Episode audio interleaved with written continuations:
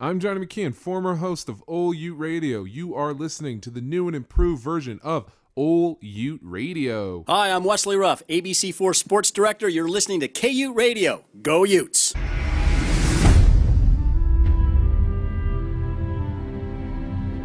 Friends, Romans, countrymen, lend me your ear and listen to Ole Ute Radio.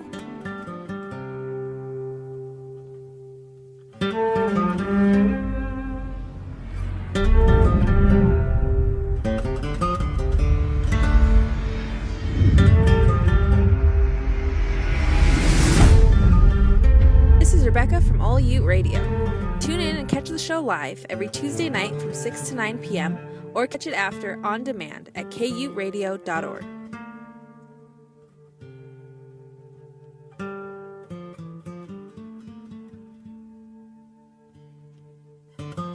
and it hurts so good.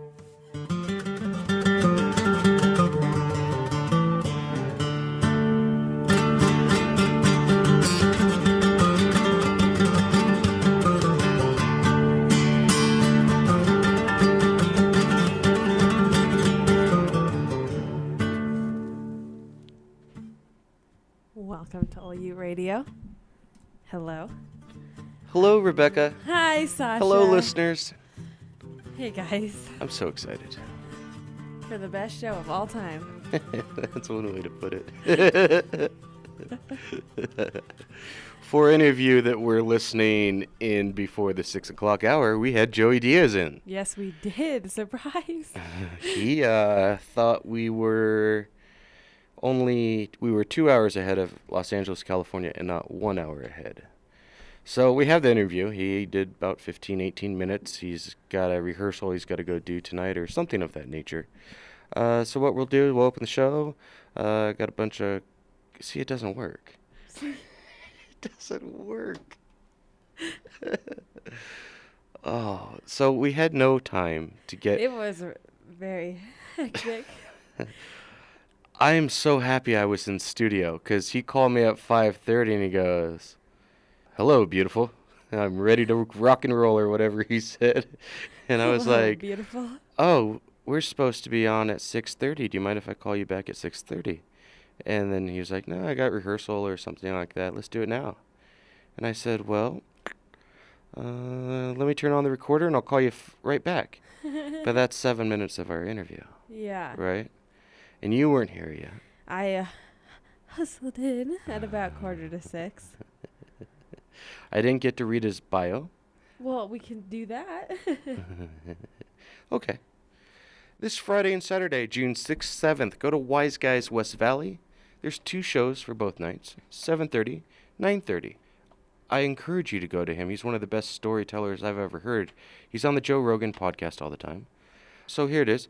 Sometimes it takes a huge movie role or a part in a popular television series to put a stand-up comedian on the radar. With Joey Coco Diaz, it was a number one comedy album on iTunes and Billboard that did the trick. Joey has done films and television, but it was his storytelling on the number one podcast, The Joe Rogan Experience, that really got the word out about one of the best and funniest comedians working today. And it's either you or the priest that proves it. Joey started his comedy career in Denver after serving a short stint at a correctional facility where he realized that he could actually make people laugh. After his release, Joey gave it a try in a real comedy club, and that was it. His R rated outlook on life will get you howling in your seats, but that's what a good comedian is supposed to do. What makes Joey special is that his presence and his ability to tell a story in such a manner that, regardless of the subject matter, you're still laughing. Whether it's lighting a hooker's wig on fire or attacking a nun in the fifth grade, you'll be cheering for him. you know what? I like that. uh, let me finish this real quick. Joey is also hard hitting is also hitting big strides in Hollywood as a character actor. You'll see him in recurring roles on ABC's General Hospital, also on episodes of Children's Hospital, The Mentalist, and Supah Ninjas. The big screen is no stranger either. He'll be seen in the movie The Dog That Saved Halloween, The Beach Shark Attack. Other films he's appeared in were Spider Man 2, Taxi, Analyze That, but the f- film Joey stole your heart in was the remake of The Longest Yard. He's also taken his raw style of comedy on television with the Secret Stash episode of Gabriel Iglesias, Stand Up Revolution, and Comedy Central and Headline Showtimes. This guy's just really famous. This guy's just got. So let me read one more paragraph. Podcasts are the future, and Joey is a regular cast member on the number one comedy show on iTunes, The Joe Rogan Experience. He also has his own podcast, which he co hosts with Felicia Michaels, called Beauty and the Beast, which has also been in the top 10 on iTunes. Whoever wrote this is a great writer. I didn't stumble because of commas, of word choice, or poor grammar. Poor flow. I like it. So whoever wrote that, mazel mazel. so Johnny did a bunch of work on uh, Reddit, you know, pumping this thing up. Yeah. We didn't get to ask him questions because it was uh, very short. But Funny Matt on Reddit, that's his Reddit name. Joey's a great guy. You should have a good time.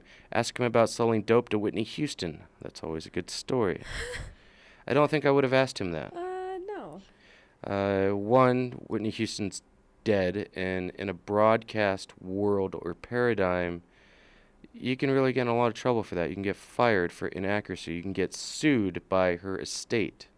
So I would not have asked that. But a good question in a in a in a society that uh, likes to have fun and joke. It's a great question. Lady with a stash. What was the very first time on stage like? We got that one. So good work to me and you, Becca. Jimbo Fett. I guess that's a Reddit name. what was the most blasted time he remembers going on stage? I would not have asked that question because Reddit loves drugs. I don't think it's uh, it's not necessary. Yeah. I think that's something that you can find in his comedy or on his podcast. But here, I feel like it's uh, like when you're having a real like journalism discussion, like you're really asking him about himself and his life and his work. I feel like it's an insult to just be like, "How high were you that one time?" and that other time, the dope. like I feel like it's just not professional. is it a good question? I mean, it's funny and like I'd probably want to ask him like in my own time, but I could see why. Because one of the things, cut. one of the things I'm thinking when I'm reading over these questions is, what happens if he's not interested in talking about that, and then he boom hangs up? Yeah. Because you can lose somebody that quick. Yeah. Like, because he knows he's at a Pac-12 university. He didn't cuss once. Yeah. That He- was I was. He really didn't come glad. close because, and we never, Johnny never, as far as I know, sent an email saying, I didn't either. don't cuss. I didn't cuss. I actually got it cleared by our station manager to not censor him. I said, look, I'm not going to ask this man who stands up for censorship to censor him. Yeah. He goes, no problem, Sasha. Do what you want. We trust you. So, you know, Hostile Bojingle. That's a weird name, whoever that is. I'm sure there are so many names taken on Reddit. You have to get real creative. What is Reddit? Weird. I don't know. It's like a big forum-based comment thread, essentially. It makes people famous. Oh yeah. I don't know why. And celebrities use it. They'll do like Q and A's. Uh, Yes. when, you know, I on the whole, I feel like Reddit can be kind of cool, and you can like actually stumble onto some cool like ideas, some cool projects. But it has an overwhelming number of just like sides of it that are extremely I would say offensive and a step backward. and I don't spend much time on it for that reason. So we have, anyways, hostile Bojingle. Not anyways. I apologize. No, you're. Hostile Bojingle says, ask him about besting Alex Jones. Context. Watch it. It's hilarious, and they gave me a link. Uh, do you know who Alex Jones is? He's, geez, he's a, he's a podcaster. He's a radio host. He's probably in over 112 affiliates throughout the country. He's uh, the leading cons- conspiracy theorist. You know, everything's black flag warnings and, uh, you know, the government hates you and they're responsible for 9 11. And, you know, uh, he's got some interesting stuff on his website. I think it's Infowars.com. But Hostile Bojangle, you sent us to YouTube to listen to the Joe Rogan Experience uh, titled Goodfellas Style. I can't play that at K-UTE Internet Radio because we do not have the copyright, and for me to play that on our show is essentially illegal. Yeah. Uh, now, if you're in a podcast world, you can do whatever you want, and I'm sure had I asked Joey Diaz if I could play it, but see, he can't give that to me. It's Joe Rogan's uh, Yeah. production team that yeah we and then we'd have to go through legal here. So, but good question. Uh, I I encourage anyone to go watch it.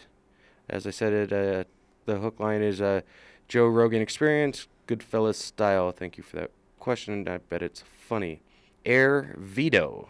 Ask him if he will use my song for his stage entrance here and there. Chuck Marlboro featuring Joey Diaz getting paid like. Hmm. I'm going to this now. Should we give it a chance to play it? Just because, you know, if Joey goes back and listens, and he can listen to this. If it is completely vulgar, it is off. So we'll give it a shot. I'm listening to this blind. Here we go.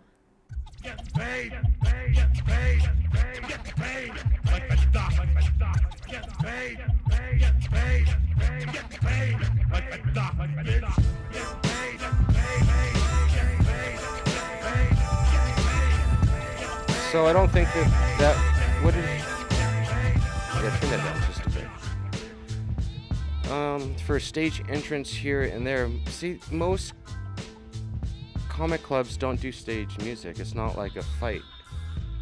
I've been to tons of comedy shows. I've never seen them come out to music, but I could see Joey Diaz uh, big pimping on the stage to this beat. It's a solid beat. It's a good hook. Right? There's no language. I could easily see it. So, Air Vito. Can we make an intro out of this, Air Vito? I could tune this up a bit. I could pop the bass a little bit. Our promo or intro to it. I'll, I'll, I'll, do that. I'll do a K-UTE promo for you, Air Vito, if you want. You're listening. Hit me up on Twitter. You gotta follow me on Twitter though, at Mr. Underscore Bloom or or U Radio. Ha. Willis03. You could ask him about his this is not happy. S- okay, Willis. Willis. If you're gonna write questions, let's try to help this guy. You could ask him about his this is not happening story. If you haven't heard it, it was really funny bit. I suggest Sometimes seven-year-olds use Reddit. I suggest you enroll in a community college, sir. Take a couple English classes. Just like one even. Just remember everything you write is a representation of yourself and it makes you look poor. But thanks for listening. We appreciate you. Um, and that's about it. Johnny's walking in the Gay Pride Parade Sunday with ABC. That's beautiful, Johnny. I support that um, idea. We have the LGBT Resource Center coming in on Thursday at 6:30, and we're getting pretty. This is a good beat. Right? It's simple, but you could spit some freestyles. It's like smooth. Smooth. You could. do- I could really hear it. I wish I could rap because I have the greatest rapper's name that we came up with. What is it? DJ Handcuff. DJ Handcuff. I like that. Not gumshoe. uh, you have to go back into our catalog. It had something to do with uh, some rapper named uh, 2 Chainz. like that's a dumb name. what happened to MC? Yeah, it doesn't matter. Yeah, I, I guess.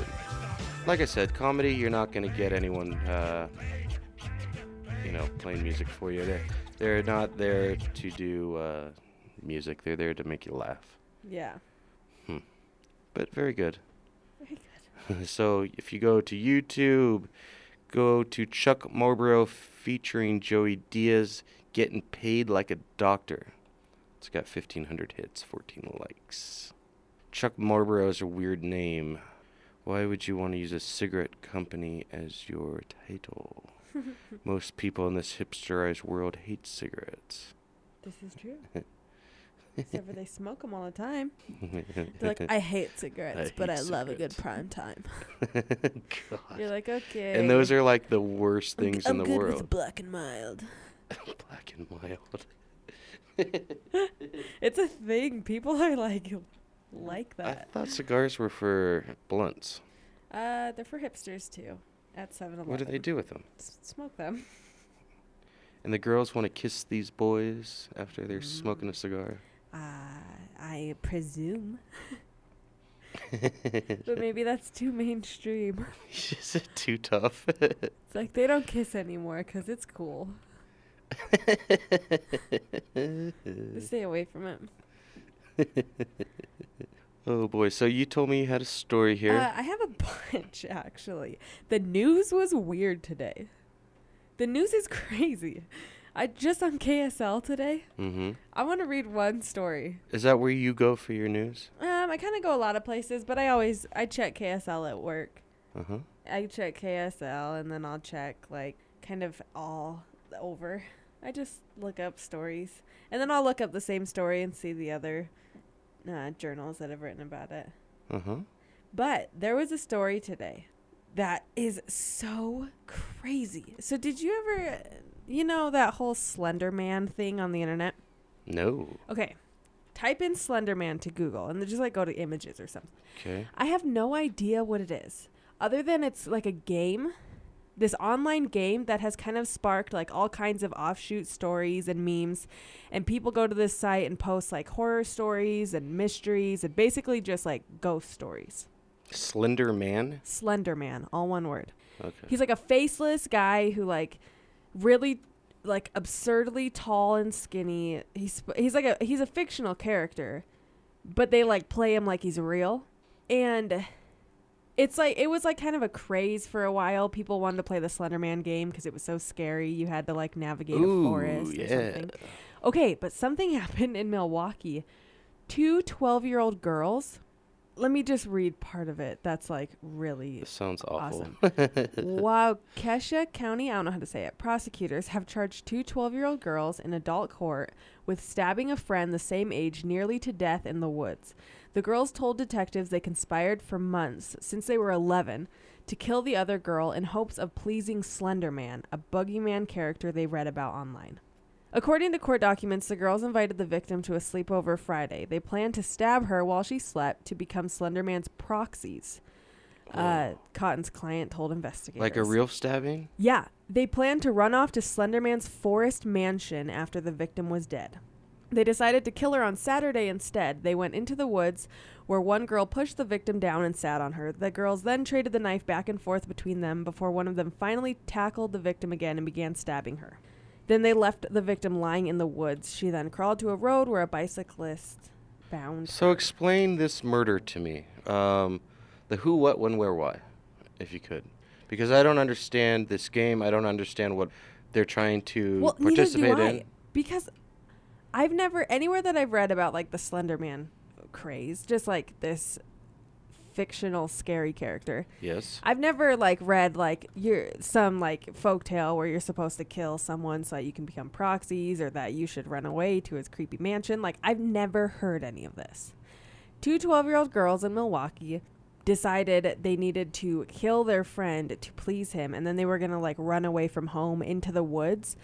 And I'm not sure if like in the actual tale that like the woods in Wisconsin are supposed to be where it's from. I don't know that much of the story, but I do know that he's supposed to like lurk and live in the woods somewhere. So that was their whole plan and they invited her to a sleepover, I guess, at one of their houses and they had planned to like suffocate her and stab her in the neck and then cover up like her body and leave it there. But then they decided to do it in the woods the next day. Why? I don't know. It's like the craziest, creepiest thing. And listen to this. One of the girls said, I'm going to paraphrase, I'm pretty close to what she actually said. She said, The good part of me didn't want to kill her, the bad part of me wanted her to die. A 12 year old, two of them. How creepy. And these are girls. Yeah, girls. That's the weird part. Yeah, because you don't normally, I mean, obviously there are things Well, they, they didn't they couldn't cut their hair or, paint their nails or go out and ride scooters or bikes. They, had to stab their friend. And I guess and she died. uh, I don't think she actually. Uh, Because I used the word murder there, and I wanted to make sure that I'm not being a jerk. I don't think she died because it's not. Um, she was murdered because it doesn't say anywhere, and I think they're being tried with like attempted something or other. Mhm. But the girl crawled out, and some like a someone riding a bicycle on the road found her, and um, I assume got her to some medical help. One of the things that I've been reading a lot in like the comment boards for some of these Mhm. articles is, and I don't, geez, I wish I knew better. They said that they're might be charging them as adults, as 12 year olds. And so a lot of people are like, well, obviously this was pretty cold and calculated. The girls said they thought and planned it for months. Like they were just on the first half of 12, but since they were 11, they'd been planning how they would do it. They thought about the sleepover. They invited her. They decided to take her to the park. Like it was something they had really planned. And so the people in the comments, some people think, you know, well, that was, they should be tried as adults. And other people are saying if you're going to just throw that out whenever it's something serious and charge children, you know, as adults, what's the point of even having that Well, rule? What do you think? Is I got something interesting. Where's my phone over there? Did you see it? No, it's in my pocket. What did I just sing? It's in my pocket. Come on, Sasha. I used to uh, know a drug dealer. No, he, he wasn't my drug dealer, but we were at a party. And I go, hey man, what's up? Uh, yada yada. And I go, what's your name? And he goes, Pockets. My name's Pockets. And I go, why do they call you Pockets? And he goes, because I got everyone's pocket. Yeah. yeah. So this is a very interesting thing. Uh, here s- on the show here pretty soon. Uh, I'm scrolling through my text, but there was a kid. There's a kid uh, in Salt Lake City that's in prison right now. He's 16 years old. oh, I've read this. and he's facing one to 15 years and all his friends got minor jail Uh-huh. time but what he did is he brought a gun to the home invasion and he didn't pull the gun on the people but one of his co-defendants did. uh, pointed the empty gun to one of the But people brought it. both and uh, put it to the back of their head we have his father coming in on OU radio Do we? yeah Because I was reading about that and I was reading a lot of like how that happened, how they like were misguided by their attorney and they pled guilty and it turned out like backfiring on I don't know. The whole case was kind of crazy. So I think, we're gonna have him in the second week of June. Uh, we'll have him in for a good hour and a hour and a half. His his father is named Mark Van Heusen. Okay. It's a tremendously tough thing to deal with. You got a 16 year old kid in prison with grown men, you know, murderers, uh, Yeah. rapists, uh, gangbangers. And when you don't have an adult body, you're probably in protective custody, which means you're in 23 hour confinement with an hour uh, to be able to be in a closed cage. Yeah. Psychologically, this is a very dangerous thing for a young boy. Uh, you know, we will ask the question they broke into a family's home and put a gun to their heads, and I don't know if they robbed them. I, I, I don't want to say on that. You know, that's a violent crime. That's a capital Yeah. crime. Well, it's not a capital offense. Uh, that's because no one died. But But a it's very tremendous. violent. It's going to be a tremendous interview. It's going to be a tough one. See, that's something I don't. And I've been when I started reading this, and I mean, I've. See, if you think about like how many news articles you've read in the last year, even about different minors and the things like crimes they've committed, and so many of them being tried as adults, and it's like kind of a fine line to know like when that's the right thing to do, I guess. But I am like reading about like 12 year olds and the and like the many many people who um who think that so like a lot of people argue that they deserve a harsher punishment than um, just confinement until age 25 a lot of people think these 12 year olds should be charged as adults. I'm on the side where i mean yes clearly a very violent thing to do for both of them and they definitely need to be re- punished and helped but i don't see how it could be right to try them as adults when they're that young So the only thing I've I wouldn't even call studied, but I read the article in the Tribune a week ago or however many days ago. I haven't seen the court tapes. I will watch those before he comes in so that I understand what's going on. But I think the judge is saying, hey, because burglary is one thing, especially as a 16, 17 year old. Yeah. You know, I don't know if they were looking for drugs or they were trying to rip off a weed dealer or what it was. What was. going on? But once you bring a gun and you put a human being on the ground with a gun to their back of the head and say, I'm going to kill you, that image never goes away. That human being is never going to feel safe in his home. In America, we have the right to liberty, Yeah. happiness, and the, purs- and the pursuit of property, you know, Yeah. and he violated one of the most uh, sacred things you can do, which is breaking into a human's home Yeah. residence. Had those guys been armed, he could have been shot dead in the head, and the the person that in, that shot him would not have gone to jail. Yeah. It's a horrible situation. And the same with this. I mean, they talk about how the victim who didn't die, I just found it, but got s- she got stabbed 19 times. Oh, and oh, are she we was going back to that one now? Oh, I mean both with minors Okay. being charged as adults. I See, I think 19 times you got to be charged at, but she's 12. but that's the thing. It's like, yeah, like that's crazy. And like that's a huge huge crime. But then it's like how do you charge kids like as adults? Like why? I All right. mean, so we need to, we really do need to get a psychologist in here, Corey Hammond, Yeah. because I have an 11 year old son who's six months younger than these girls. Yeah. I mean, that's how old they were when he started. They started If I see it. him pouting or being extra lazy, whether it's me or his mother or one of the various grandparents, we're on his butt. What's Yeah. going on? Oh, nothing. No, there's not nothing. You tell me. If not, we'll go to your teachers, we'll go to your principals, we'll figure this out because Yeah. you don't have a right to make decisions. He doesn't have that right. Those girls didn't have the right to make any violent decisions. This 16 year old boy didn't have the right to home evade. And to home evade or to stab someone, there were preliminary signs or warnings. And this will be a great thing to talk about his father with. What did you miss? yeah, Was he in therapy? How were his grades? Um, you his know, behavior. you know, because uh, in the story they said, you know, the kid wasn't a thug, but was he representing himself as a thug with his friends? Because Yeah. that's a popular thing to do as a young boy is, you know, to pretend that you're set tripping and that you're swinging a nine inch. Those are important for kids, creating that image, act as if I'm Superman. It's a tough one. And then you got to look at the judge's side. You know, I we have to correct this behaviorism. Does a 15-year prison sentence for home invasion detour future copycat uh, crimes? Because let's face it, in America, we're nearing an epidemic of youth violence and mass Yeah. sh- shootings in in uh, robberies and you know the the meth rates and heroin rates of young white kids predominantly is uh, concerning. It, it's almost at an I wouldn't say epidemic proportion, but it's to a point where we need to really start parenting in this country. Yeah.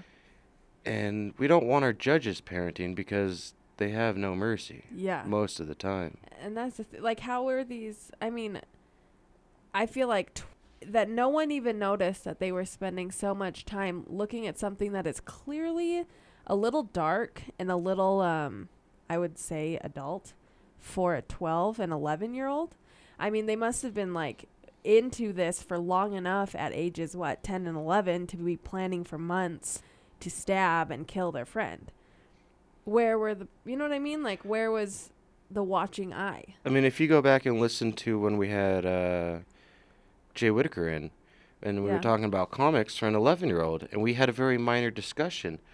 What can I buy my son or let him buy with his allowance that won't open up a Pandora's box Yeah. of wonderment?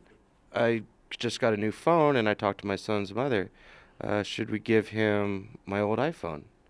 The consensus was no, because we don't want him having unrestricted access to, the, internet, regardless of its privacy. Because guess what? The kid's already coding computers. He's going to figure out how to void of privacy. I was at 12 years old boy, was I rambunctious and breaking every code on the computer. And so it's it's a brutal world. It's a sad world sometimes, and I don't understand that. You know, but then it's like, do you look at media? What impact does media have? And then you have to worry about the things like Joey Diaz. Do we start censoring a Joey Diaz? It opens up all these things if you start restricting. Yeah. It's such a. It's one of the hardest things this country has ever had to deal with is freedom of expression, freedom of Yeah. press, freedom of religion. And it's the reason why it's the First Amendment. The very, it's the most important central thing in our country and the world, for that matter. Because if you go to the Middle East, if you go to China and Russia, you, you're not getting those opportunities to express yourself. It's a catch 22. It's your Syrian catch 22 is what it is. yeah. It's just ah, I cannot imagine being a parent. Like the closer I get to an age where like I might start considering that, the more fear. Well, especially when you have seven of them, sweetheart. body. Especially when you have seven of them. Oh, I know. it's just crazy. I don't know. I always used to think it was kind of like a. You remember when that whole like make family dinners important campaign kind of took over when I was like barely a teenager, I think. Yes. Maybe like my middle teen years. And I thought it was such like a load. Like eating dinner together is not going to help, guys. You know. But the the more like the older I get, the more I think about it, I feel like that really like just talking to your kids, like I don't see how you could miss that something like with these girls, like that something was wrong or something was a little bit off if you spend enough time like looking in their eyes and talking to them every day. And really asking like what they do, what are they up to, who are their friends, what do they do with their friends, you know? Yes. Unfortunately, I don't get to have my. I don't live in the same roof with my son seven days a week. Yeah. And that's very difficult, I think, for both of us. I can only speak for myself. I go out of the way on the two or three days a week I have him to make him fantastic dinners. I'll bet. You know, uh, I am a good cook and I enjoy it, but I teach him how to cook. And he, my son's an avid reader, and he would much rather read a book or a magazine and eat his dinner than talk to me. Yeah. But I, I was the same way. I don't let him do it. No, we're sitting down. We don't have to talk about life, but we're going to talk. We're going to joke. We're going to communicate because it makes him socially a better person. It makes him less awkward. It makes him start to learn how to communicate with people and you know, I don't let him burp at the table. I I make him learn how to use a knife and a fork and how to hold a fork, how to chew because, you know, this my kid will eat a sandwich in a minute, like 2 minutes. Yeah. 3 bites, boom, gone. And he's done. And He's so what back in his But if he does that the rest of his life, he's going to have stomach issues. He's going to have digestion issues. So you have to teach these little kids how to do how to be good, Basic. proper, healthy humans. I was the same way as a kid, and I used to get furious with my parents because I just wanted to read. When I got into Harry Potter, I read like all day, every day. I would read at dinner, or I'd try to. I would read like when we'd go out to the lake as a family in South Dakota. And my, I remember one time my parents like made me put the book down when we went to the lake, like wouldn't let me read. And I remember being like, the injustice. Like I'm reading. What? How much worse could I be? You know, I'm I'm learning. I'm enjoying a good book, and I like could not for the life of me understand why it would not be okay for me to just read at dinner and read when we're out at the park. You know, Yes. but I- I see it. that brings up another great point about kind of what we've talking about the last 15 minutes is the Harry Potter books. It was one of the greatest things for young children was all these kids started reading again by the millions, by the tens Yeah. of millions. And then you get all these conservative groups. They can't be reading this content. It's destructive for their minds, for their You know- souls. They're going to be taken by the devil. But then the rationalist goes, but they're reading, yeah. right? I never and I never under I like had never gotten a glimpse of people trying to censor like books. And and I mean it might be a little different, but when I was in 4th grade, I had like this best friend and I had a sleepover at her house for like the first time and I was like I, that Christmas I'd gotten nothing but Harry Potter stuff and I was obsessed. And so I was talking about like the second Harry or the first Harry Potter movie was coming out, you know? And I didn't really understand religions at the time, although I like kind of had one, but she was a Jehovah's Witness. And her mom went off on me about the dangers of Harry Potter, how I shouldn't read it, how it was the devil's works, how she wouldn't allow talk of it in the house. Her she basically I made For her what- daughter stop to, uh, like hanging out with me because I was a bad influence. And I was like, "Wait, what?" I had no idea, you know, as a kid about like censorship and and restriction of like literature and things. I can see it, but it's something I would never do. I yeah. I used to always make fun of my sister about reading that book. Harry Potter? Yeah. I haven't read them in so long. She's like, my mom even read them all. You know, You know- because my sister was like 13. I don't. I think my sister's like maybe two years older than you.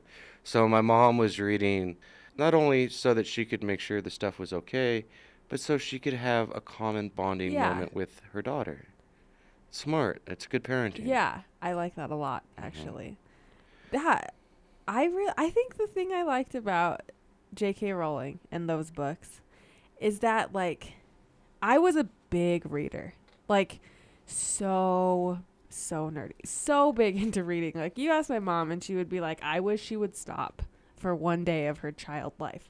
The thing I liked about her books is that there weren't a whole lot of there weren't a whole lot of books that were like on the table for kids like that teachers were enc- there weren't a whole lot of books where they would handle like young adult but almost like children's topics like they would they would give it to you in a way that would entertain a kid but like JK Rowling like really wrote like an adult I feel like I learned so much from reading those seven books about how to write and how to like use commas well and switch up my vocab once in a while and all kinds of new words. I loved it.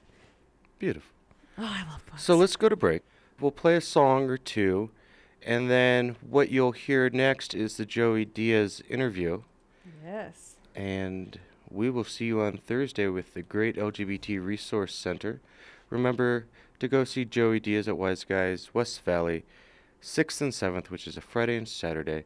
Two shows, both nights, 7:30 and 9:30, and we'll sell him out because he I'm deserves it. Yes. So we appreciate all of you. Sorry about Scheduling, scheduling. issue. It's not our fault. It's not Johnny's fault. Johnny's doing phenomenal work. We're very proud to have him. We're very proud to broadcast for you. So thank you, University of Utah, and everyone worldwide.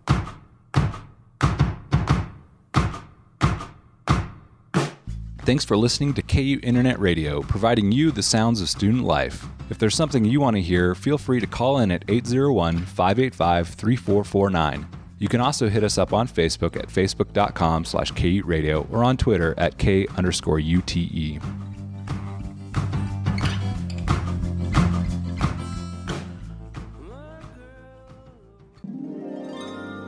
Becca, I met the most beautiful girl in the world today on campus.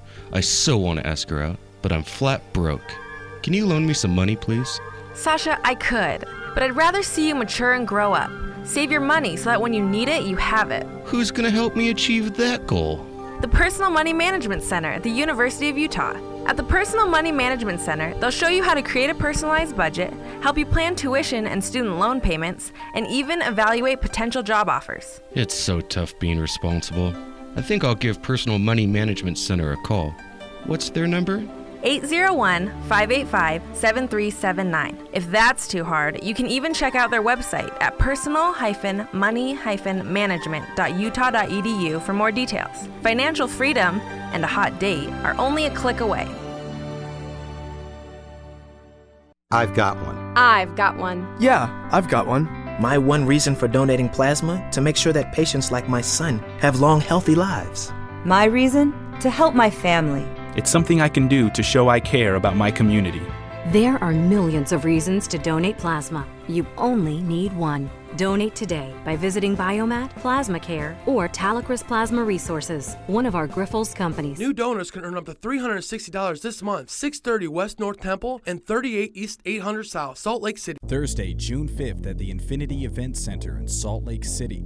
YG presents the My Crazy Life Tour featuring Utah's own Zigga and Bentley. K-UTE Radio wants to hook you up with two tickets to the concert. Just listen in on Wednesday, June 4th at noon for your chance to win from K-UTE Internet Radio.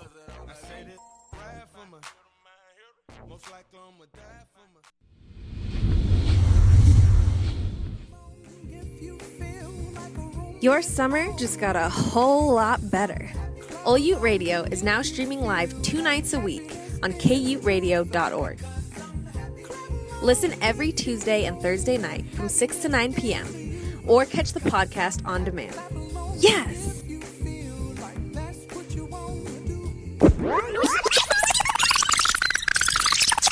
Hey, you're listening to K-UTE Radio. God bless. Hey, this is Jay Whitaker of the Geek Show podcast. You are now listening to K-UTE Radio. Tune in now because it's about to go down.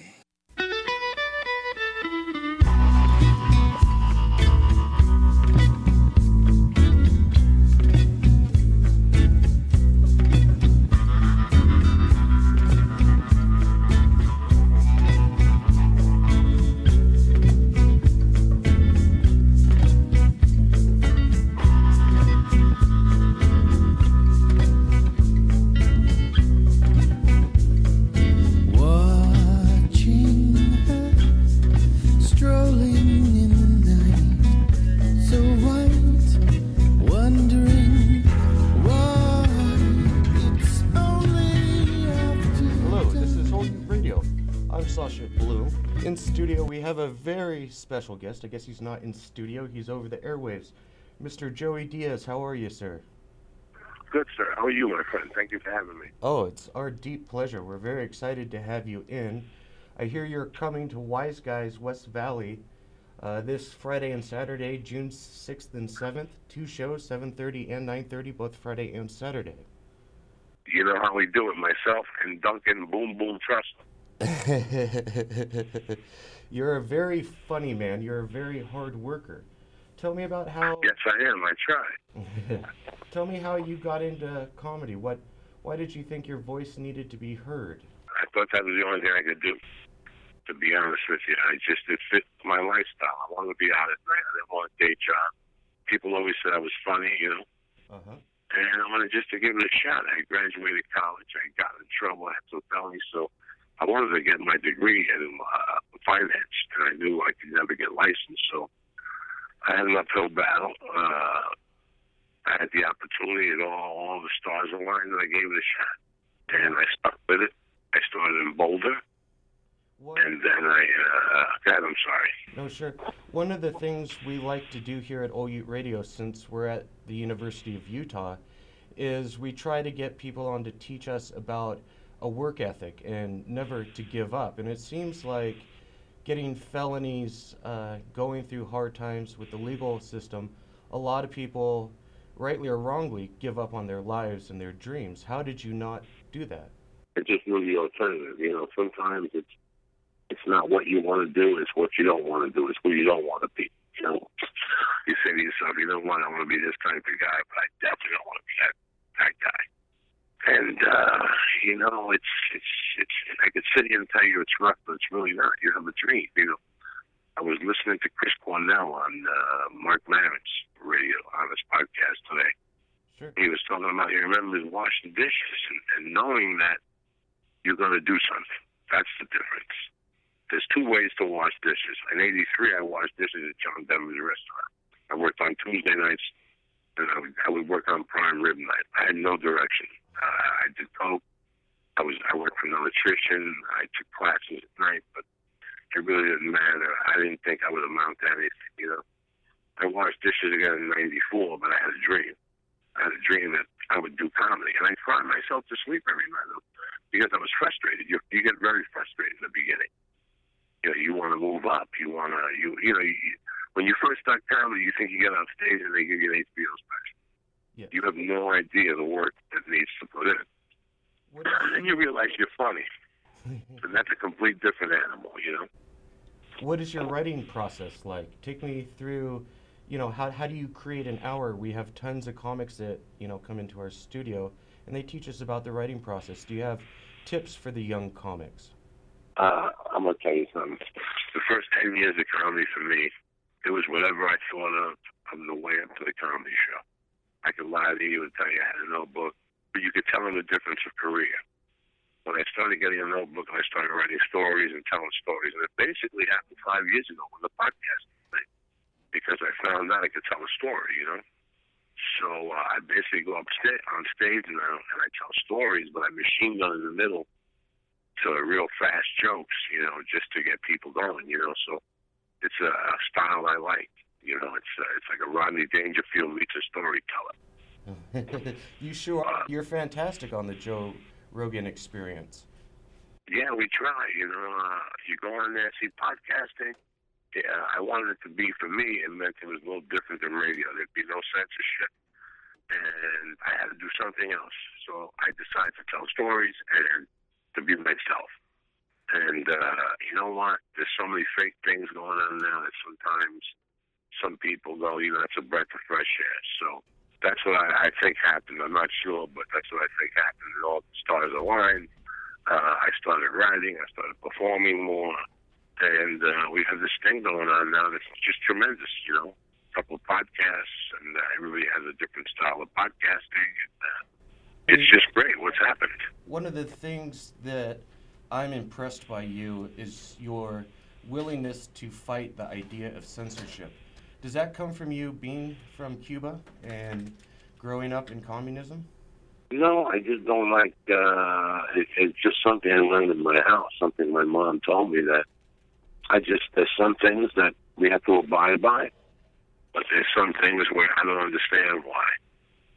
You know, you just don't understand why, and you're not going to abide with them. When I first started doing comedy, I started off as a clean comic with a suit on the stage. It didn't work for me. It didn't work for me. You know, as somebody once said, when you walk in a room, it turns R-rated, whether you want it to or not. So, uh, I mean, I, I'm not one that's going to wrap an American flag around myself and light it on fire for censorship. I'm not that crazy. I just know what works for me. You're not going to put a silk hat on a pig.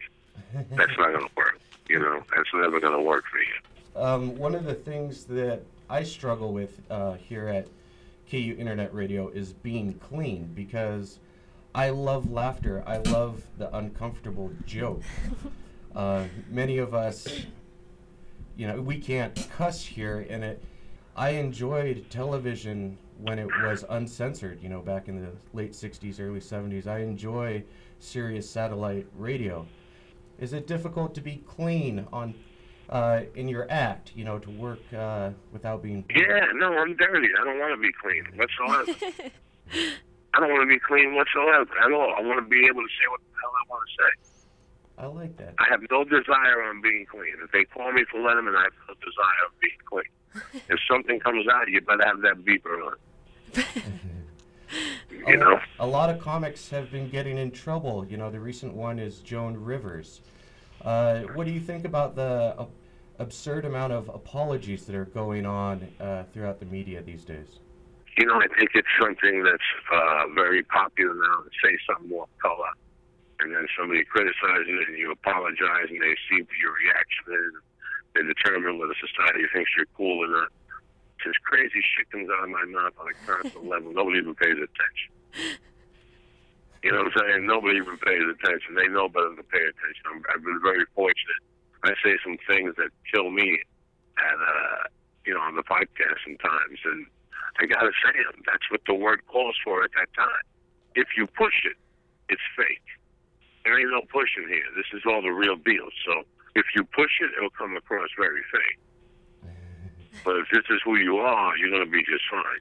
I like a lot of I like watching a lot of your bits and a lot of the stories that you tell and I really like learning more about, you know, the art of storytelling and how it's kind of lost sometimes and kind of people don't put as much weight on it as it's had in the past. The art of storytelling is something that's really like been passed down and something that's been in our um, societies and our, you know, forever. Did you always like to tell stories? I mean, you tell stories really well. Have you always been someone who tells these really good stories, like as a kid, or is it something you kind of developed? I always told stories of where I grew up to comics when I knew you know. Yeah. They'd say where you're from, and we tell a story, and then they go, Jesus Christ, you should talk about that on stage. And I go, no way, because I would lose. There's no way people can deal with this shit. you know, I forget all these stories, and then they come back to me. I talk to a lot of friends from high school sometimes, and they remind me of stuff. So it's, uh, and but here's the beauty of it. About three months ago, I had my uncle on the podcast. Yeah. And the next day when I was listening to it, I realized he was a phenomenal storyteller. I didn't say nothing. And about a week later, I started getting emails. Hey, man, now we see where you got it from. So uh, it probably came from them, my mother's side of the family.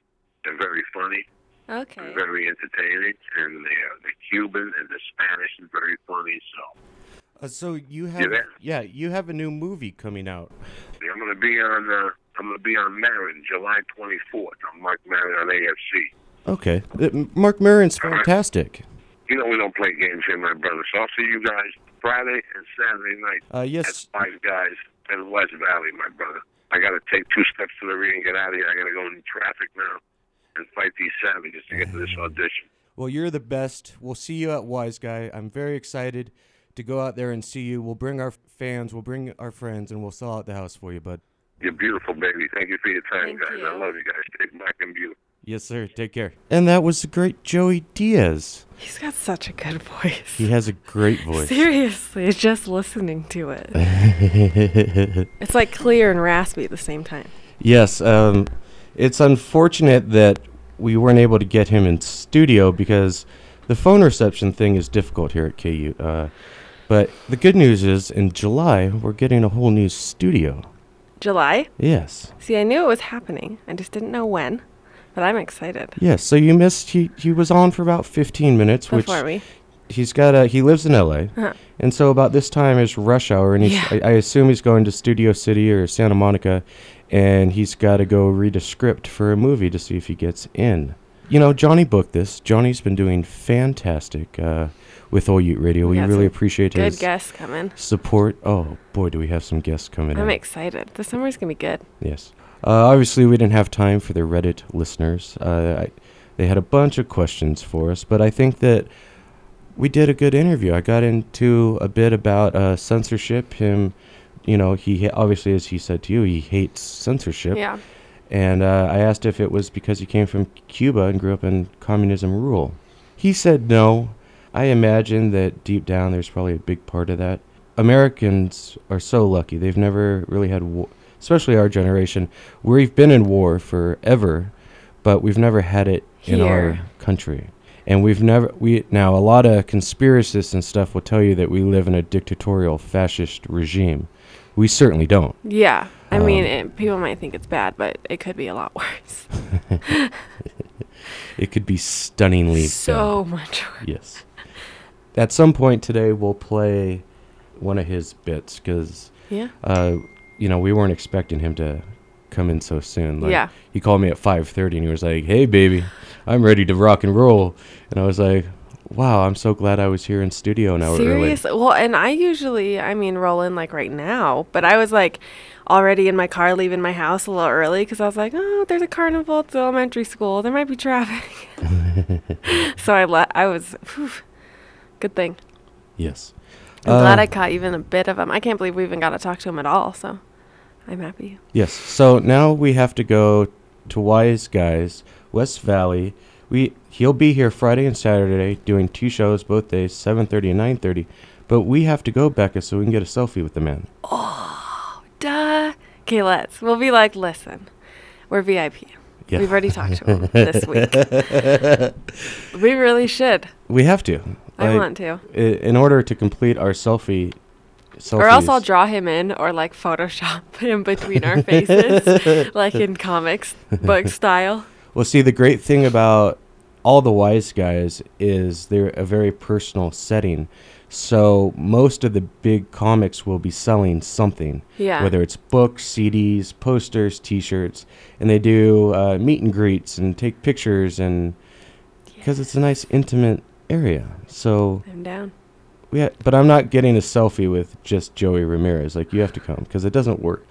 Like we figured this out. Like when Chris was doing radio uh, with us and Andy was in, like Yeah. we took a selfie. I was like, I'm not posting a selfie of three grown ass men. Who took it?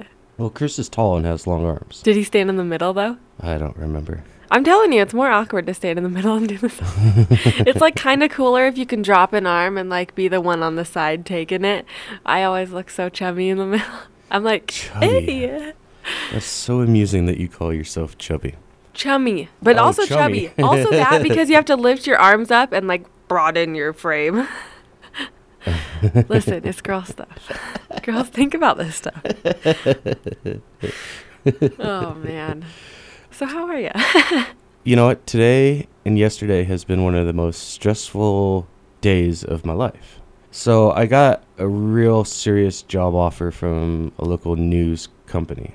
A very good job, but I had to turn it down. Why? Scheduling?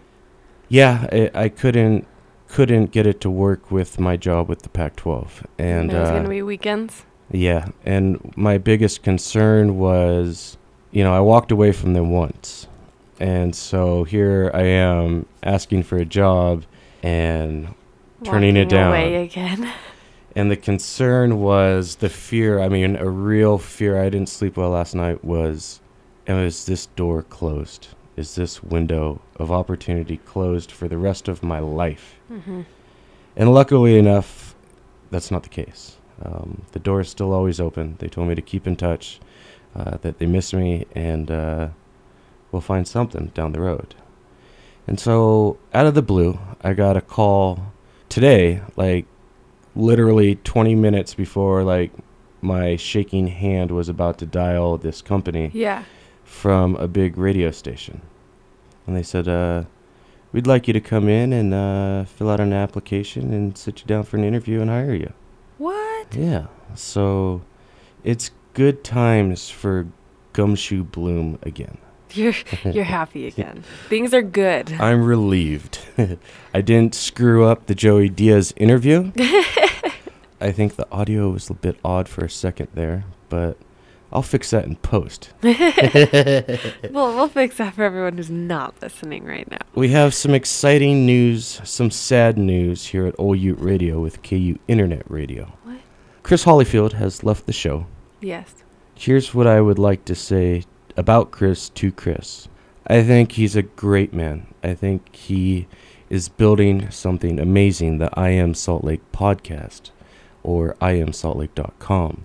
What he's trying to do is innovative, it's unique, it's something that every city throughout the country should have. You know, an I Am Pittsburgh, and I Am San Francisco. The reason why Chris left, from the best of my understanding, is he's so damn busy. And, you know, he's got Crucial Fest coming up. He's Yeah. got, uh, uh, what's that concert series at Pioneer Twilight. Park? He's got the Twilight coming up. And doing a three hour radio show on top of his podcast, because his podcasting is nonstop because he doesn't have the luxury of studio time. He's Mhm. got to go out and get these interviews and you know he's a he's a working man. He's a blue collar man. And it just there wasn't enough time for him. But he's not replaced. But we have Keith McDonald filling in his spot on Thursdays. If you've never heard Keith he does U Block U Block Radio here at K-UTE Internet Radio on Friday from 2 to 5 he's a journalism student. He's a single father. He's uh from the dirty south side of Chicago, uh, where they're having minor holocausts, and you know, just so, he comes from some of the most brutal neighborhoods you've ever imagined, and he's funny, he's brilliant, he's he's one of my best friends, and I couldn't imagine doing radio with anyone with besides Rebecca than with Keith. Keith, uh, when Johnny was my co-host, uh, Keith did his first radio with Johnny and I. He was a recruit of K-UTE Radio, and so it comes full circle. Doesn't it? Doesn't it just? Your students surpass the teachers, but just kidding, not for you. no one will ever surpass Sasha. oh, I hope they do.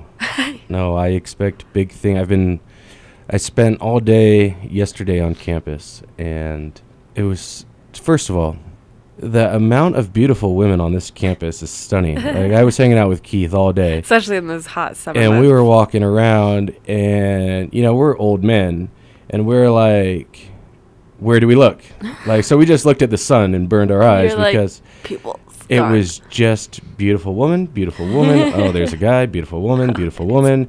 Your shorts are very short. Your shorts are very short. Those are even shorter. Uh, Somehow, I'd never thought they could get shorter. can there we just are. get these girls in bikinis? Might as well. Just walking around. You're getting not you specifically, but the girls on campus are getting so close to just It's those crop tops. It's the crop top fad because shorts, like on their own, you know, they're shorts, but like with a relatively modest tank top or t-shirt, they're like whatever. But it's the crop top fad where your shirt never covers your stomach. That like your shorts are so short, your shirt is so small, you might as well wear your swimming suit. Becca, it's more than that. These girls' shorts are so tight on their upper thighs that you're getting full view. In the 70s, it'd be pornography. That would be a Playboy cover shot, right? That would, yeah, no, I'm serious. That's crazy. and it's tough not to uh, Look imagine, at the beautiful women. to look at the beautiful women. But as a sophisticated man that I am, and a man who has nothing but respect and supports the co-eds at the University of Utah, I didn't look. I didn't. I averted my eyes when possible, but there's always the sneak attacks, and you're like, oh, I don't know what to do.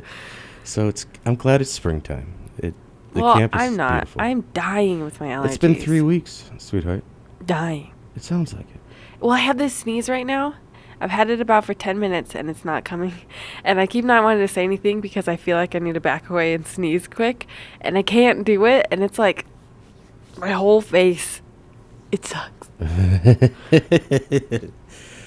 I'm just a sniffly little mess. Uh oh. At least it didn't do that during, During the, the tri- interview? Yes. Yeah. Did you try the honey technique yet? No, I actually. So I went to Sprouts. Sprouts is a mediocre. s- Not that they're a mediocre store. They're allegedly mediocre. Oh, well, I don't know much about Sprouts. But I popped in on my way driving up from work one day this week. Okay. My nose is itchy. And I popped in there and I could not find honey that was local. I kept finding like Utah honey, like it was made in Utah, but not here. Hmm. So I was like, guess I gotta venture into Whole Foods. There's one close to your house off Seventh East. right? Yeah, Go I'll go ser- next. No, seriously. And then when you're in there, go to uh, their little food store and get a plastic spoon and pop some honey. And by the time you get home, you'll feel better. Oh yeah. I'll just grab one. I'll just I just chug honey from the bottle. So we're good. So we're gonna go to break here again. Uh, let me one more time thanks uh, thank Joey Diaz. Go see him the sixth, seventh, uh, which is Friday and Saturday at Wise Guys West Valley. He's doing two shows, seven thirty and then nine thirty. Gonna be a riot. Oh yeah, and I, I don't know who his uh, who the local kids are that will be uh, opening up for him, but we've had them all in, and they're all fantastic. So you can't go wrong uh, with Wise Guys. So with that, I'm gonna try to take us to break here. I don't know why you're not here, Becca. Making things difficult here, Sitting on the other side today. but we appreciate all of you, and we will be right back. La-di-da, la-di-da. I see trees of green, red roses too. I see them bloom for me and you. And I think to myself, what a wonderful world.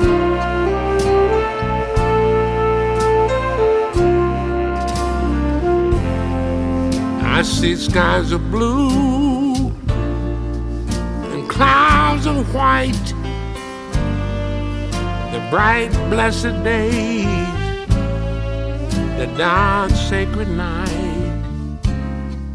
And I think to myself, what a wonderful